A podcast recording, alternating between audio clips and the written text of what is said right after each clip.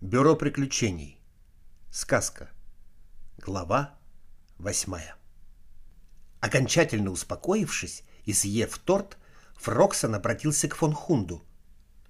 «Скажите, Арнольд, я вот помню, вы говорили, что изначально тайник с документами находился в дальнем лесу. А подскажите, где именно он там находился?» «С удовольствием подскажу», — сказал фон Хунд. «Изначально он был там, где вы нашли Бабаку, когда он пропал. В том самом месте, где стоит скамейка». «О, отлично!» — обрадовался Фроксон. «Значит, его мы быстро найдем. А скажите, остались ли в тайнике документы?» «Вроде нет», — ответил Арнольд.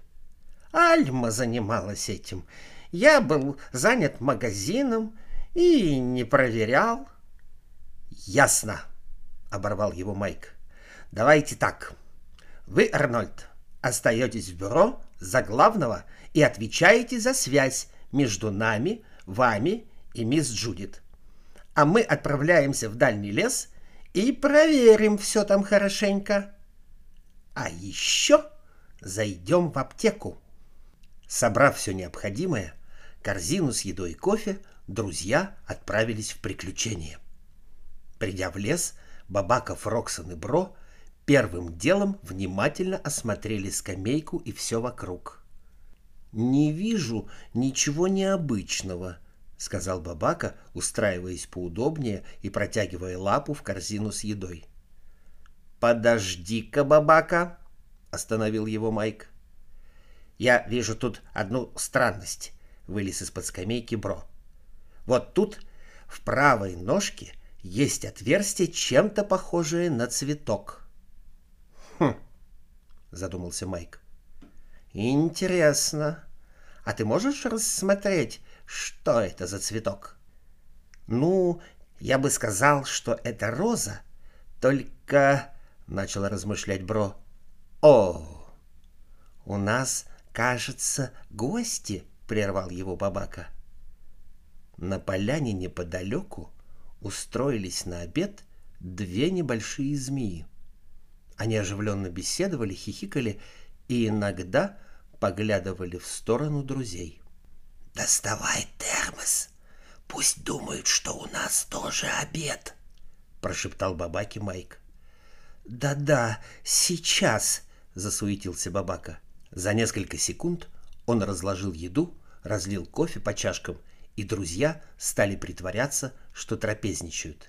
«Замечательный день сегодня!» — громко заговорил Фроксон. «И бутерброд тоже!» — немного замешкался Бро. «Замечательный!» Он откусил кусочек хлеба с сыром и посмотрел на Бабаку. Но Бабака был настолько увлечен бутербродом с колбасой, что не сразу отреагировал — Ах, да, точно, э, э, замечательно, сказал он и откусил бутерброд.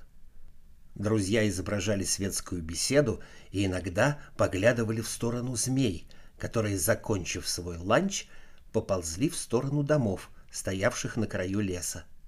Там же была и аптека, в которой предположительно работала миссис Глаз, попутчица мисс Джудит. «Браво!» «Возьми карандаш и попробуй срисовать цветок», — сказал Фроксон. «Только незаметно». «Принято», — быстро ответил Бро и намеренно уронил ложечку. «Ой, ложечка упала, сейчас подниму», — сказал он и полетел под скамейку. Через минуту он сел на плечо Бабаки и подмигнул Майку. «Отлично!» — сказал довольный Фроксон. «Теперь в аптеку. В этот самый момент мисс Джудит совершала пересадку на следующий поезд. На платформе она обратила внимание, что миссис Глаз расположилась в телефонной будке. Мисс Джудит быстро нашла свое купе и, устроив багаж, села наблюдать за змеей, которая как раз беседовала по телефону.